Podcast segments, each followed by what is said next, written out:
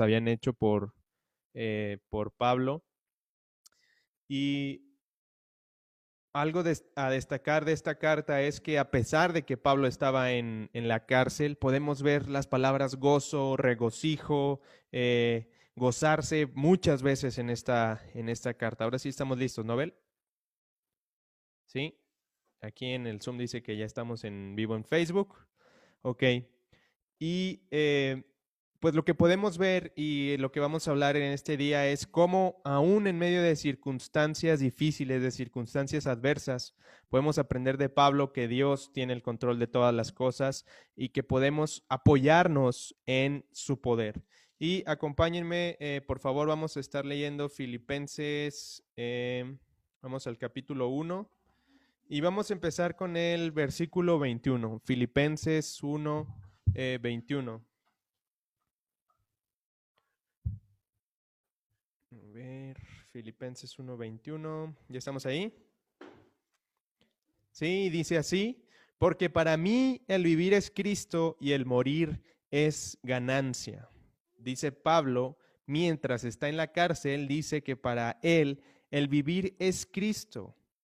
Si vive es para Cristo y si muere es para él a una ganancia, una recompensa aún mayor. Mira, para complementar un poquito esta idea, vamos a Gálatas 2.20.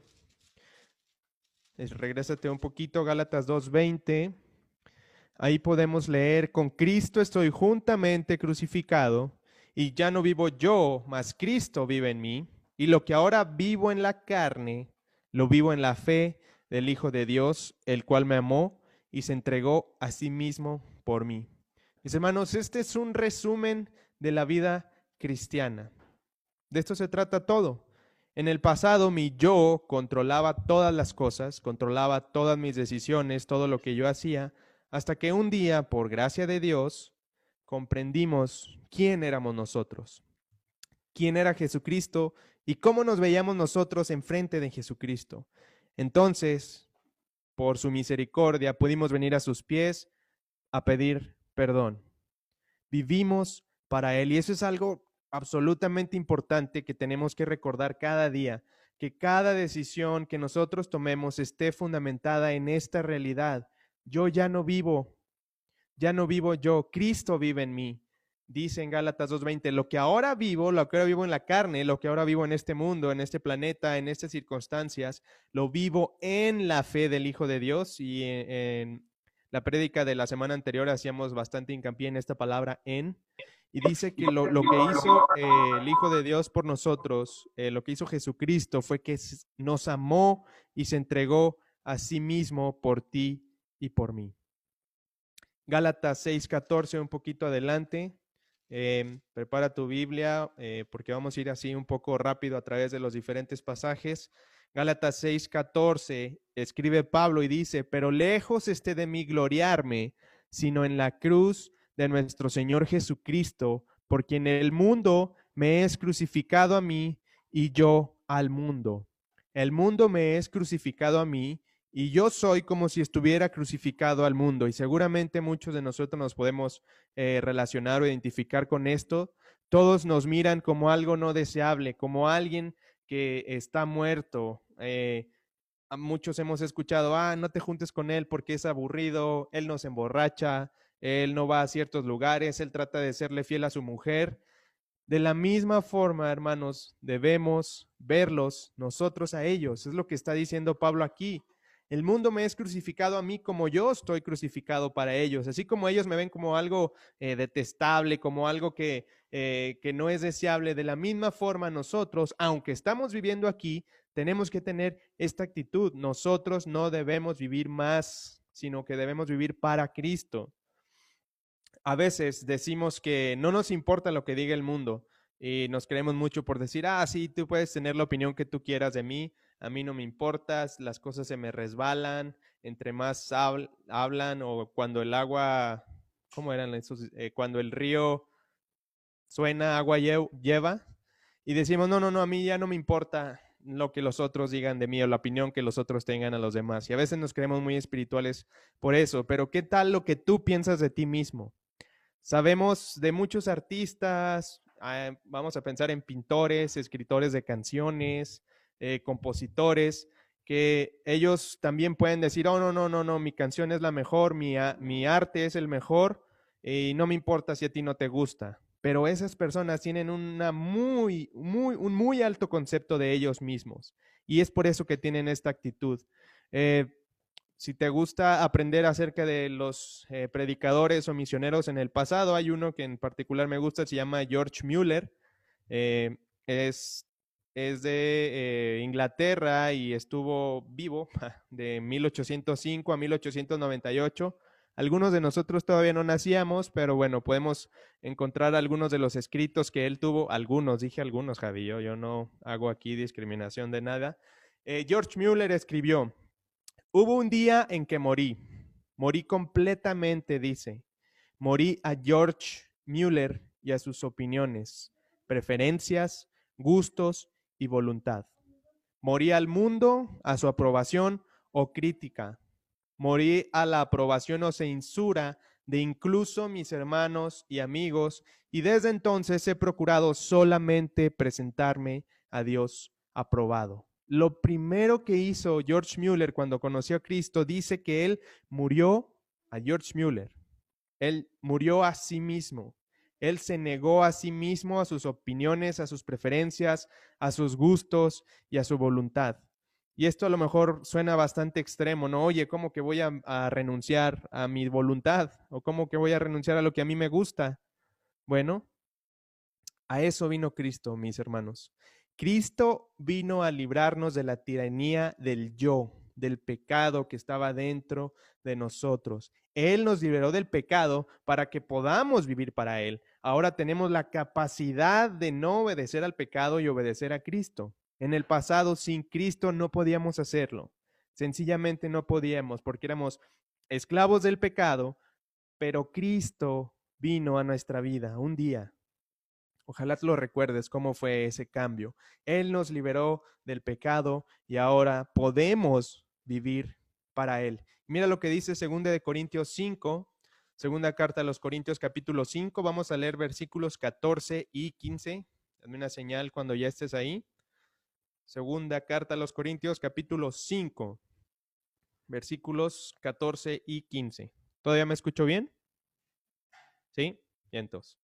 Muy bien, dice así, porque el amor de Cristo nos constriñe, constriñe, pensando esto, que si uno murió por todos, luego todos murieron, y por todos murió, para que los que viven ya no vivan para sí, sino para aquel que murió y resucitó. Y esta palabra constriñe mm, no tiene nada que ver con estriñe, sino constreñir es lo que hace esa boa constrictora, lo que le dio ese nombre a esa serpiente es que aprieta, que aplasta, que urge, y es lo que el amor de Cristo hace en nosotros, para que nosotros ya no vivamos para nosotros mismos, sino que nosotros vivamos para aquel que murió y resucitó por nosotros, que es Cristo Jesús. Y volvemos a la carta de Filipenses, Filipenses 2, versículos 5 al 8.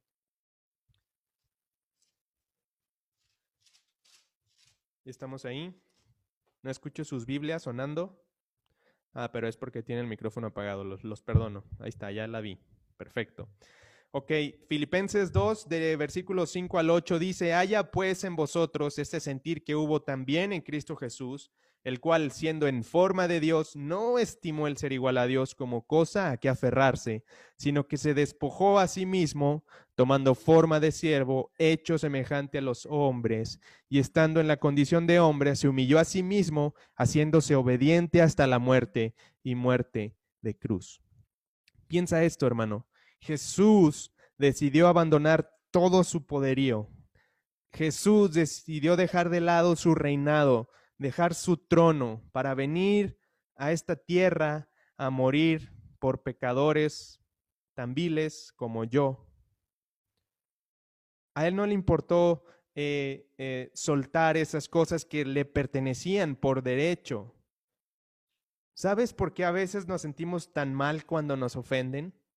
¿Sabes por qué? Inmediatamente en que algo nos sale como pasa, nos molestamos. ¿Por qué queremos tomar represalias rápidamente? ¿Por qué cuando nuestra pareja no hace lo que queremos que haga o como nosotros lo queremos que haga nos enojamos? Esto pasa porque nuestro yo está demasiado vivo. Esto pasa porque seguimos tratando de imponer nuestra justicia, seguimos tratando de que se haga nuestra voluntad, nuestra para nuestra gloria, en la forma en como nosotros queremos. Mis hermanos, esto no debe estar en el corazón ni en la mente de un cristiano, porque ya no vivimos nosotros, acabamos de leerlo. Tenemos que vivir para darle la gloria a Dios. Tenemos que vivir de una manera eh, agradecida en que podamos demostrar eh, lo que Jesús hizo por nosotros. La palabra de Dios, y hablando a los esposos, dice, maridos amen a sus mujeres y mujeres respeten a sus esposos. Si estás pensando, no, no, no, no, no, a ver, ahí se equivocaron porque esto no es lo que yo quiero hacer, tienes que volverlo a leer y, replantearte y entender esto. ¿Quién eres tú y quién es Cristo? Tenemos que morir a nosotros y tenemos que vivir para Dios. Todas nuestras energías debemos invertirlas en promover, en extender el reino de Dios, la justicia de Dios, para darle gloria a Él y no nuestra propia justicia, nuestros propios gustos, eh, no darnos gloria a nosotros mismos. Y, me gusta porque no es suficiente con eso para Dios, porque Dios es perfecto. Mateo 5:39, si quieres buscarlo o anotarlo. Pero yo os digo, no resistáis al que es malo. Antes, a cualquiera que te hiera la mejilla derecha, vuélvete también la otra. Me encanta cómo eh, Dios nos confronta y siempre choca nuestra lógica y nos creemos tan sabiondos que decimos, no, no, no, no, es que Dios está loco. ¿Cómo que si alguien me pega voy a poner la otra mejilla? Y si eres cristiano, si somos cristianos, tenemos que estar dispuestos a sufrir estos agravios. Tenemos que soportar y no solo quedarnos hasta ahí, sino que debemos pagar eh, con bien el mal que nos hacen. Romanos 12, 17 al 18 dice, no pagues a nadie mal por mal. No dice, si te cae bien, no pagues mal por mal. No dice, si se lo merece, no pagues mal por mal. Dice, no paguéis a nadie mal por mal. Procurad lo bueno delante de todos los hombres. Si es posible, en cuanto dependa de vosotros, estad en paz con algunos hombres. Dice, con todos los hombres. Me puedes decir, hermano, es que tú no conoces a mi primo, tú no conoces a mi esposa. El Señor nos llama a hacerlo con todas las personas y como siempre el ejemplo supremo de todo esto es nuestro Señor Jesucristo. Él pudo haber reclamado un trato digno. Eh, él es el rey de reyes, Él es el Señor de señores, Él es el creador del universo, Él es el amo y el Señor de todo. ¿Puedes entenderlo? ¿Puedes entenderlo? ¿Puedes entenderlo? ¿Puedes entenderlo? ¿Puedes entenderlo? Ah, ¿me ayudas con los micros?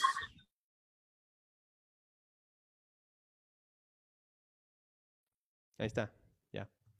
Perdón. Eh, primera de Pedro 2, 21 y 23. Es que necesitamos eh, del, conocimiento de Dios, del conocimiento de su palabra, de pasar tiempo con Cristo porque se nos olvida. Eh, se nos olvida quién es Él. Primera de Pedro 2, 21 al 23 dice, pues para esto fuisteis llamados porque también Cristo padeció por nosotros, dejándonos ejemplo para que sigáis sus pisadas, el cual no hizo pecado ni se halló engaño en su boca, quien cuando le maldecían no respondía con maldición, cuando padecía no amenazaba, sino encomendaba la causa al que juzga justamente. Cuando lo maldecían, no respondía con maldición. Cuando padecía, no amenazaba y dice que nos dejó ejemplo para que sigamos sus pisadas, entonces tendríamos que estar haciendo esto mismo. Pero muchas veces esto se nos hace imposible, porque otra vez lo voy a decir, seguimos sin morir a nosotros. Y debemos dejar la defensa de nuestra dignidad en las manos de Dios. También podemos pensar, es que en mi dignidad está en juego, no puedo permitir que pase esto. Acabamos de leer lo que hizo Jesús. Él tenía todo el derecho de aplastarlos en un segundo, pero él eh, decidió no hacerlo. Debemos descansar en Él, en su poder. Eso es lo que hizo Cristo y eso es lo que debemos hacer, entregar toda nuestra vida en sus manos. Todas nuestras circunstancias, nos parezcan buenas o malas, nos gusten o no nos gusten. Eso es lo que Pablo nos está enseñando en el capítulo 4 de la carta a los filipenses, que es eh, pues nuestro pasaje central. Vamos a leer Filipenses 4 a partir del versículo 10 y hasta el 13. Ya estamos ahí. Dice Filipenses 4:10, en gran manera me gocé en el Señor de que ya al fin habéis revivido vuestro cuidado de mí, de lo cual también estabais solícitos, pero os faltaba la oportunidad. No lo digo porque tenga escasez, pues he aprendido a contentarme cualquiera que sea mi situación.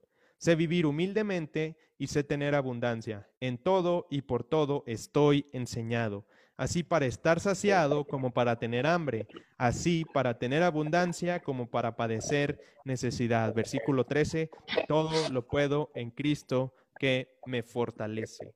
Todo lo puedo en Cristo que me fortalece. Y para hacer eh, un contraste, Juan 15, 5, y está hablando Jesús en este pasaje. Vamos a leerlo para tener estos dos eh, pasajes a la mano. Juan 15:5 dice así, yo soy la vid, está hablando Jesús, vosotros los pámpanos, el que permanece en mí y yo en él, este lleva mucho fruto, porque separado de mí nada podéis hacer. Y vamos a pensar en estas cosas. Jesús dice, separado de mí no puedes hacer nada. Y en cambio, Pablo dice, todo lo puedo en Cristo. ¿Qué es lo que está pasando aquí?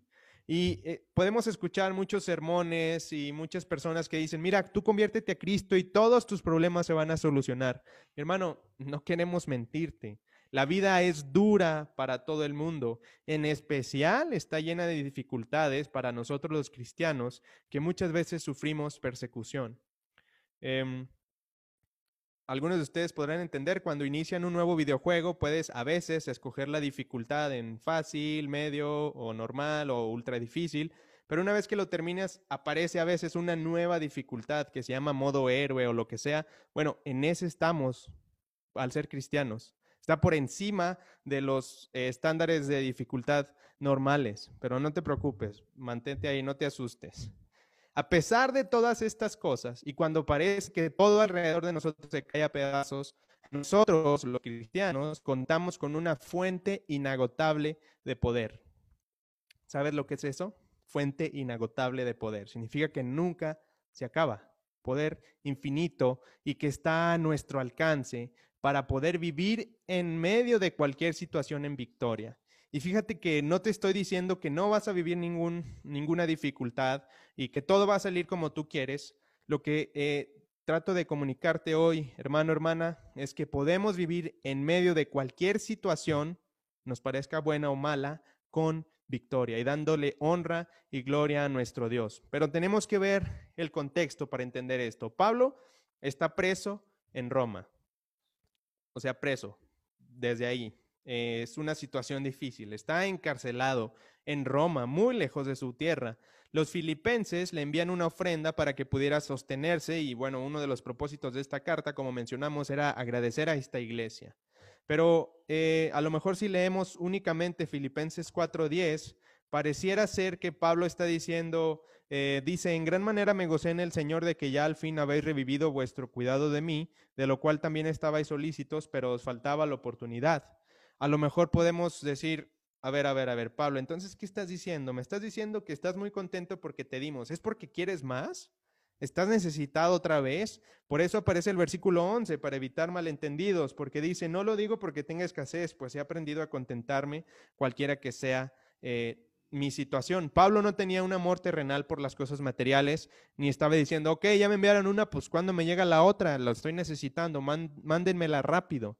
Eh, aunque está en una cárcel en medio de muchas necesidades, está diciendo Pablo en, en estos versículos, yo estoy contento y estoy gozoso porque Jesús es la fuente inagotable de poder en la que yo confío. Mi esperanza está puesta solo en Él. Él me suministra continuamente el poder para soportar cualquier tipo de circunstancia. Y lo voy a decir de nuevo, Cristo es nuestra fuente inagotable de poder. Pero a lo mejor puedes pensar, ay, puedes pensar, ¿a poco sí? Pero ¿qué tan poderoso es Cristo? Podría ser una pregunta. Eh, la respuesta es que Cristo es omnipotente, pero a veces esa palabra no cabe en nuestras pequeñas mentes. No podemos entender, somos demasiado pequeños y eso está fuera de nuestro alcance. Pero podemos ver la obra de Jesús. Para empezar, tenemos que dejar claro, y, quiero que tengas esto en tu mente y ojalá puedas recordarlo durante la semana y en medio de cualquier dificultad, nuestro Señor es el creador de todo. Nosotros somos débiles, somos pequeños, somos sus criaturas y encima de eso somos pecadores. Estábamos constituidos como enemigos de Dios. Por si no fuera suficiente todo lo demás, había pecado y estábamos enemistados con Dios. Juan 1.3 dice que todas las, todas las cosas por Él fueron hechas y sin Él nada de lo que ha sido fue hecho. Colosenses 1.16 Dice, porque en Él fueron creadas todas las cosas, las que hay en los cielos y las que hay en la tierra, visibles e invisibles, sean tronos, sean dominios, sean principados, sean potestades. Todo fue creado por medio de Él y para Él. Él creó todo. El creador de todas las cosas nos ama. Y tal vez puedas decirlo, el creador de todas las cosas me ama. Él suple para nuestras necesidades y está atento a nuestra situación, Él está atento a tu situación, Él conoce la situación por la que tú estás pasando. ¿Alcanzas a entender esto? Hay alguien que conoce tu situación y ese alguien es el creador de todas las cosas. Salmos 121, versículos 1 y 2 dice, alzaré mis ojos a los montes, ¿de dónde vendrá mi socorro? Mi socorro viene de Jehová que hizo los cielos y la tierra. No es cualquier socorrista, mi hermano. Es el creador de los cielos y de la tierra. Y mira lo que dice Isaías 40, vamos a leer el versículo 26. Isaías 40, 26 y luego vamos a pasarnos al 28.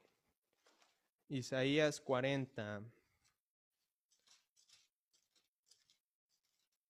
Ya estás ahí. 40, 26. Ah, dice, levantad en alto vuestros ojos y mirad quién creó estas cosas. Él saca y cuenta su ejército, a todas llama por sus nombres, ninguna ah, faltará. Tal es la grandeza de su fuerza y el poder de su dominio. Y aquí está hablando de las estrellas. Vamos a ver el versículo 28. ¿No has sabido, no has oído que el Dios eterno es Jehová, el cual creó los confines de la tierra? No desfallece ni se fatiga con cansancio, y su entendimiento no hay quien lo alcance. Versículo 29. Él da esfuerzo al cansado y multiplica las fuerzas al que no tiene ningunas.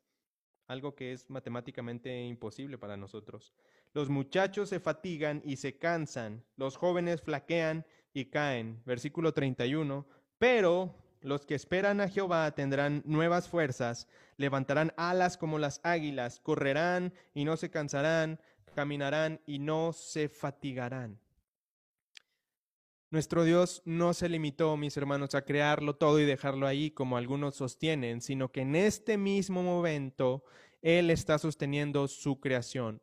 Cada planeta está en su lugar, cada planeta está siguiendo su órbita porque Jesús los mantiene allí. Jesús sostiene el universo, Hebreos 1.3, el cual, siendo el resplandor de su gloria y la imagen misma de su sustancia, y quien sustenta todas las cosas con la palabra de su poder, habiendo efectuado la purificación de nuestros pecados, por medio de sí mismo se sentó a la diestra de la majestad en las alturas. Él sustenta todas las cosas con la palabra de su poder.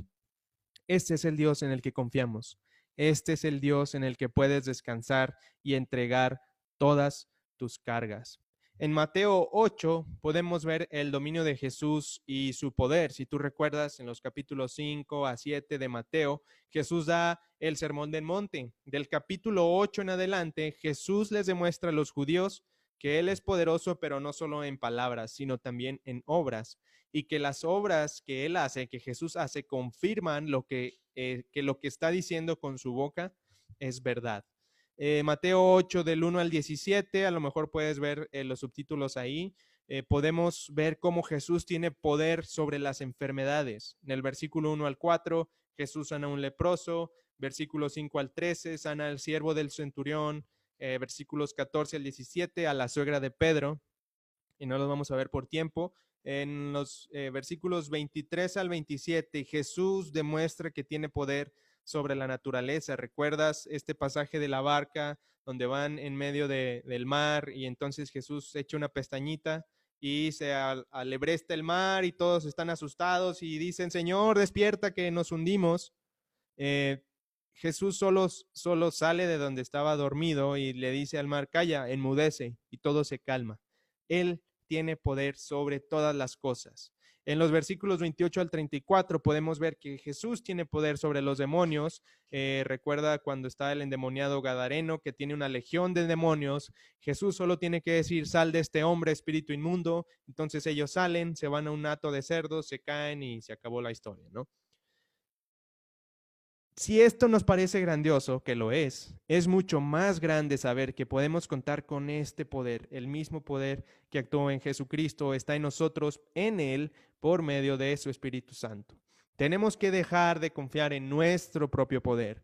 Tenemos que dejar de confiar en nuestras capacidades y poner toda nuestra esperanza en Jesucristo. Juan 16, 33. Me encanta este pasaje. Dice, estas cosas os he hablado para que en mí tengáis paz. En el mundo tendréis aflicción, pero confiad, yo he vencido al mundo. Y quiero hacer algunas distinciones sobre este pasaje. Dice, estas cosas os he hablado a ustedes para que en mí ustedes tengáis paz. Es decir, tenemos que estar atentos a, a, lo que Dios nos dice para que nosotros podamos tener paz. Enseguida de eso nos dice, en el mundo ustedes van a tener aflicción. Eso podemos tomarlo como una promesa. Pero, dice Juan 16:33, pero confiad, yo he vencido al mundo. Y hay que hacer esta distinción. No dice confiad, ustedes van a vencer al mundo, sino dice confiad, porque yo, dice Jesús, yo he vencido al mundo. Y volviendo a Filipenses 4:13 podemos leer lo que dice, todo lo puedo en Cristo que me fortalece. Y ya hemos platicado cómo puede haber malentendidos acerca de este pasaje y podríamos estar pensando, yo puedo hacer cualquier cosa que yo quiera, que al cabo el Señor me va a sacar de cualquier circunstancia adversa en la que me encuentre. Yo puedo eh, meterme con tarjetas de crédito, puedo tener relaciones fuera del matrimonio, puedo tomar riesgos innecesarios, inversiones, malas decisiones, que al cabo todo lo puedo en Cristo que me fortalece. Pensamos que decir esto nos va a librar de todas las consecuencias de nuestras decisiones. Y esto es como si estuviéramos utilizando la palabra de Dios como un amuleto, como unas palabras mágicas. Pero lo que Pablo está hablando es que el poder de Cristo está ahí para nosotros para poder tener victoria en medio de cualquier situación. No está hablando de que nunca te va a ir mal y que las cosas siempre van a salir como tú quieres. Perdón, pero eso no es lo que está hablando. Está hablando de la capacidad que Cristo nos da para manifestar el carácter cristiano en medio de cualquier situación. Mira Colosenses 1, vamos a Colosenses 1, vamos a leer del versículos 9 al 11.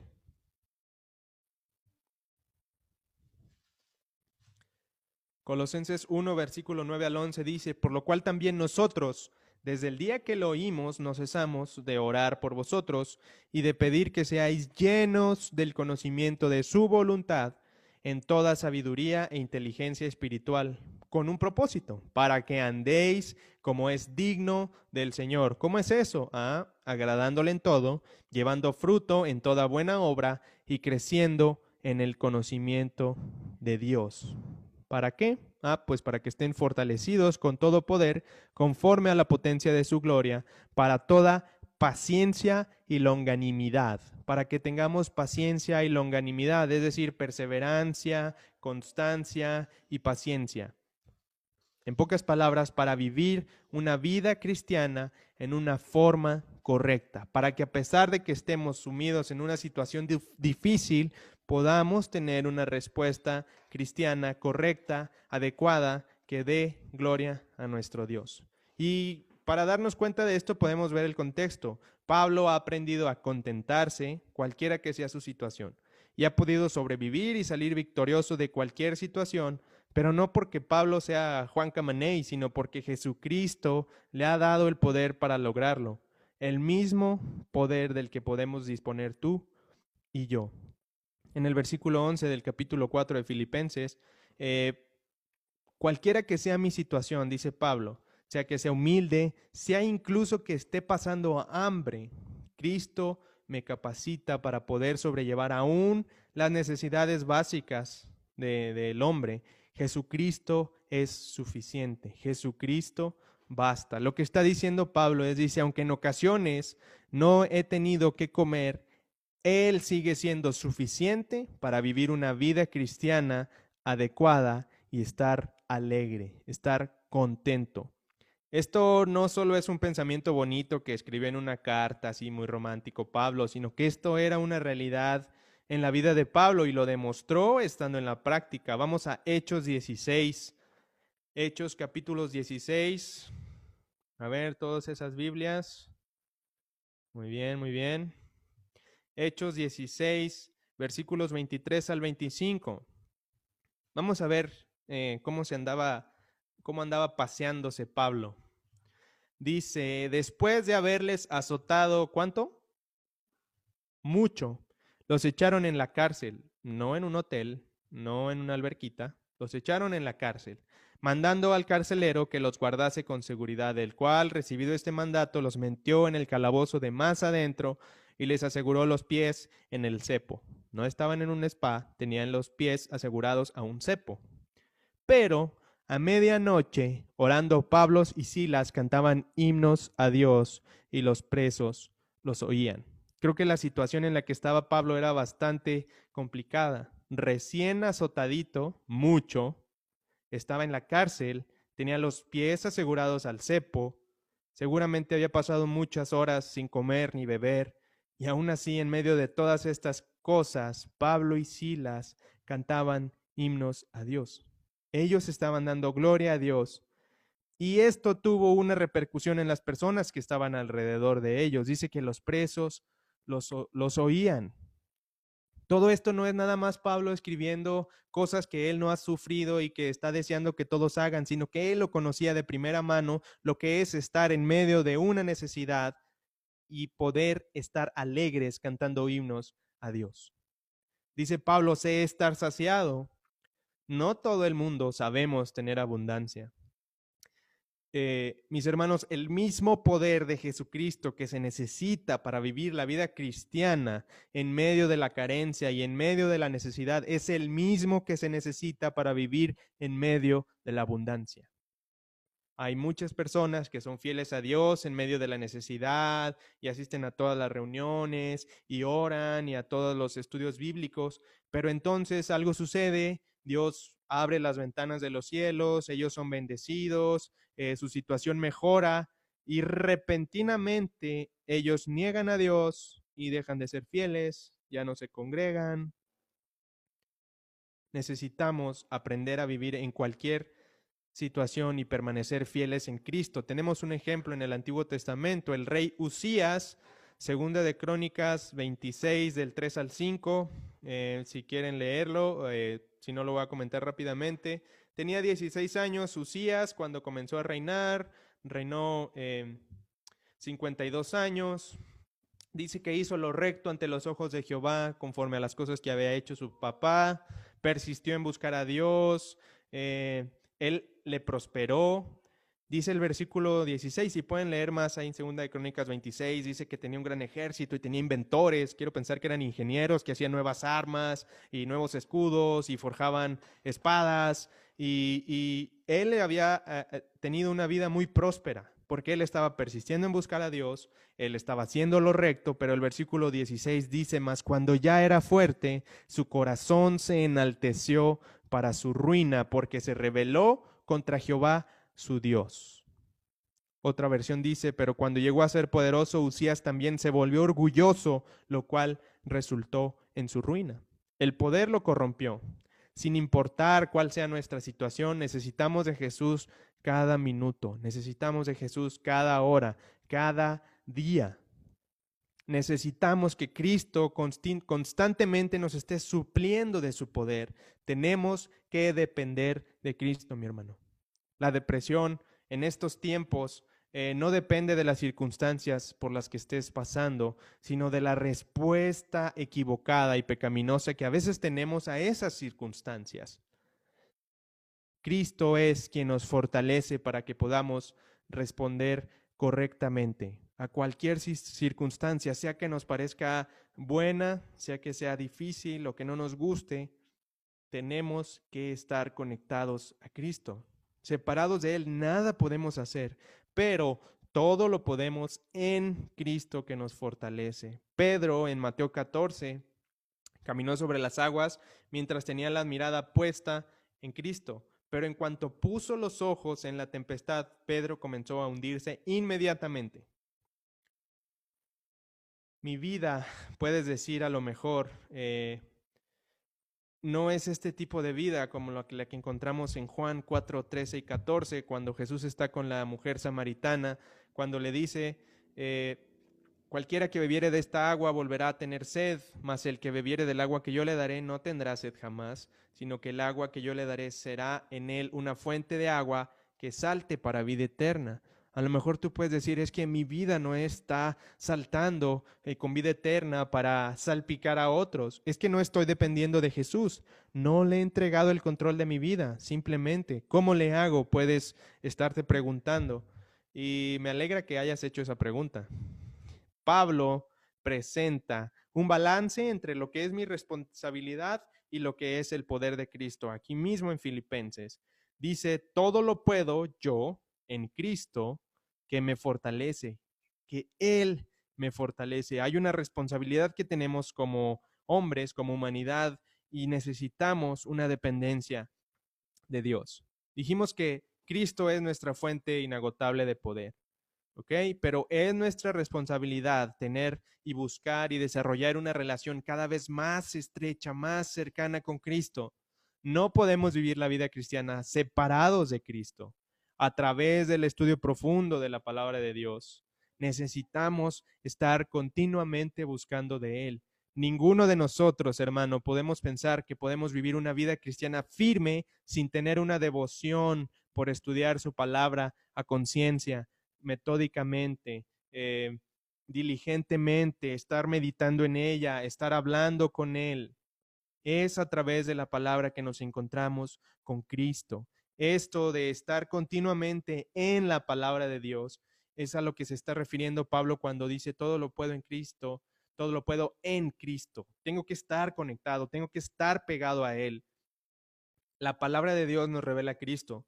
Tenemos que dedicar tiempo a estar con Él. No podemos tener una relación con nadie si no pasamos tiempo juntos, si no tenemos tiempo de intimidad, un tiempo donde nadie entre, solo entre tú y Cristo, para que puedas darle gloria, puedas darle honra, alabanzas, darle gracias, darle adoración. Él es la única fuente inagotable de poder. Esa es nuestra responsabilidad. Dios no va a hacer eso por nosotros. A ninguno de nosotros Dios jamás nos va a hacer manita de puerco para que eh, hagamos nuestro devocional diario o para que pasamos tiempo en oración. Eso no va a suceder. Esta es nuestra única responsabilidad, es lo único que tenemos que hacer. Dios ha revelado lo que Él espera de nosotros, lo que nosotros debemos hacer como cristianos, y cuando lo hacemos, Cristo envía, Cristo infunde ese poder en nosotros para estar eh, bien cimentados en Él.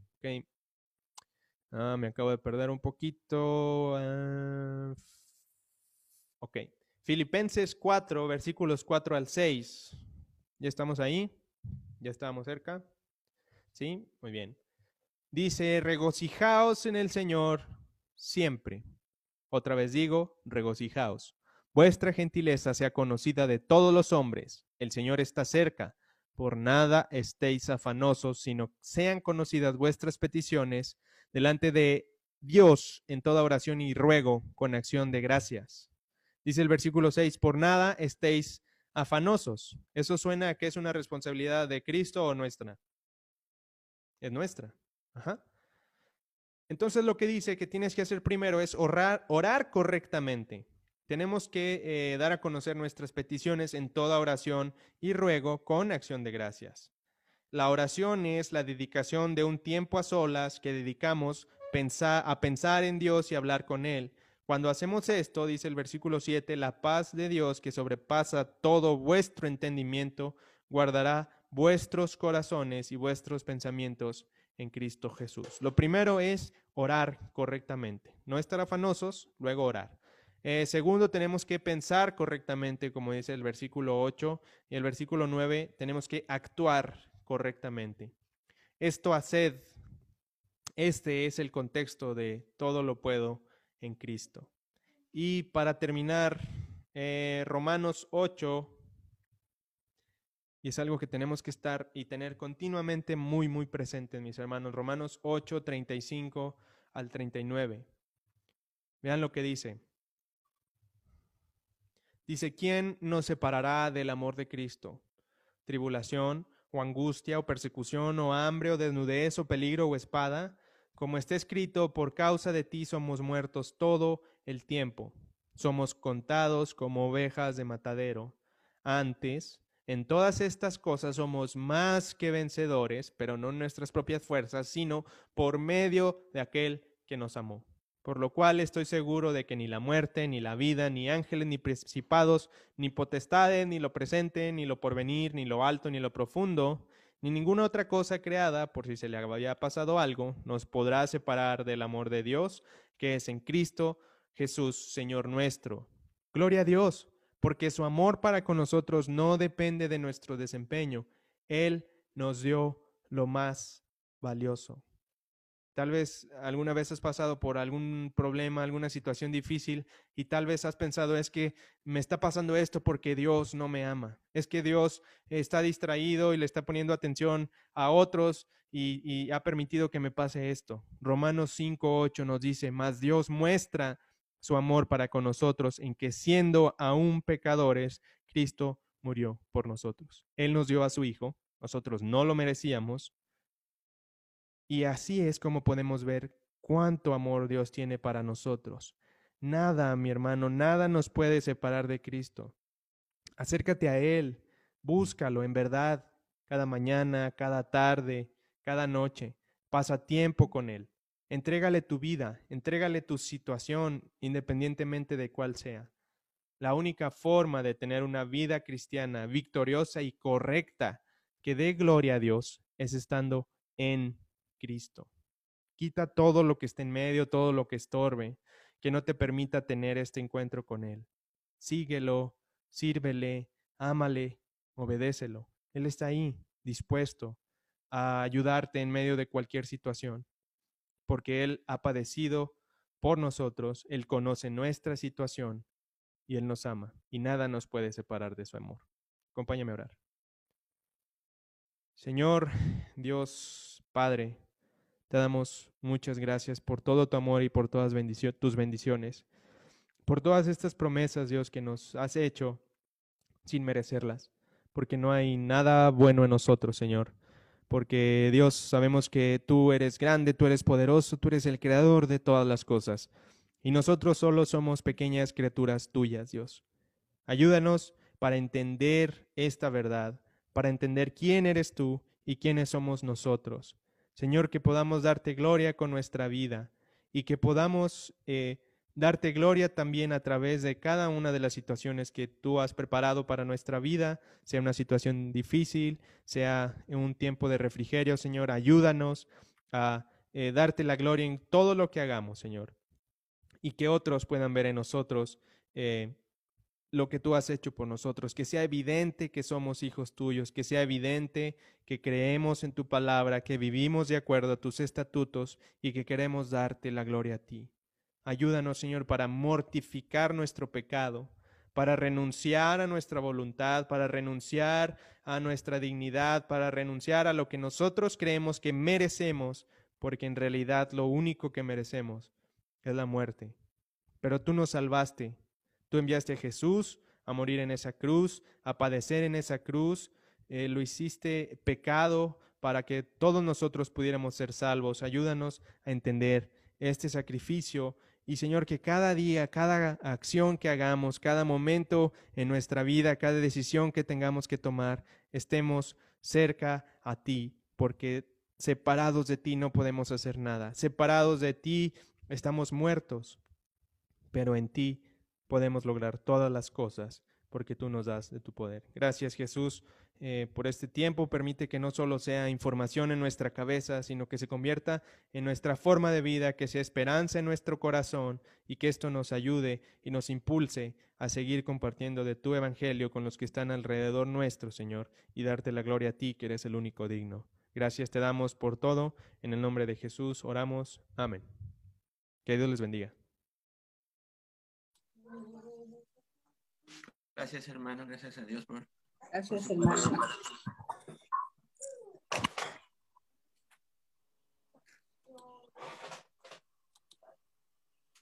Dame un segundo para.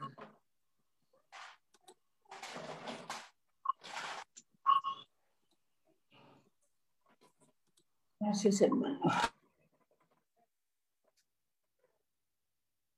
Ahora sí, una disculpa, hermano. Eh, gracias, Meni, gracias a Dios por su palabra. Ahora quiero invitar a, nuestro hermano Fede, si puede compartirnos eh, el devocional de ofrenda.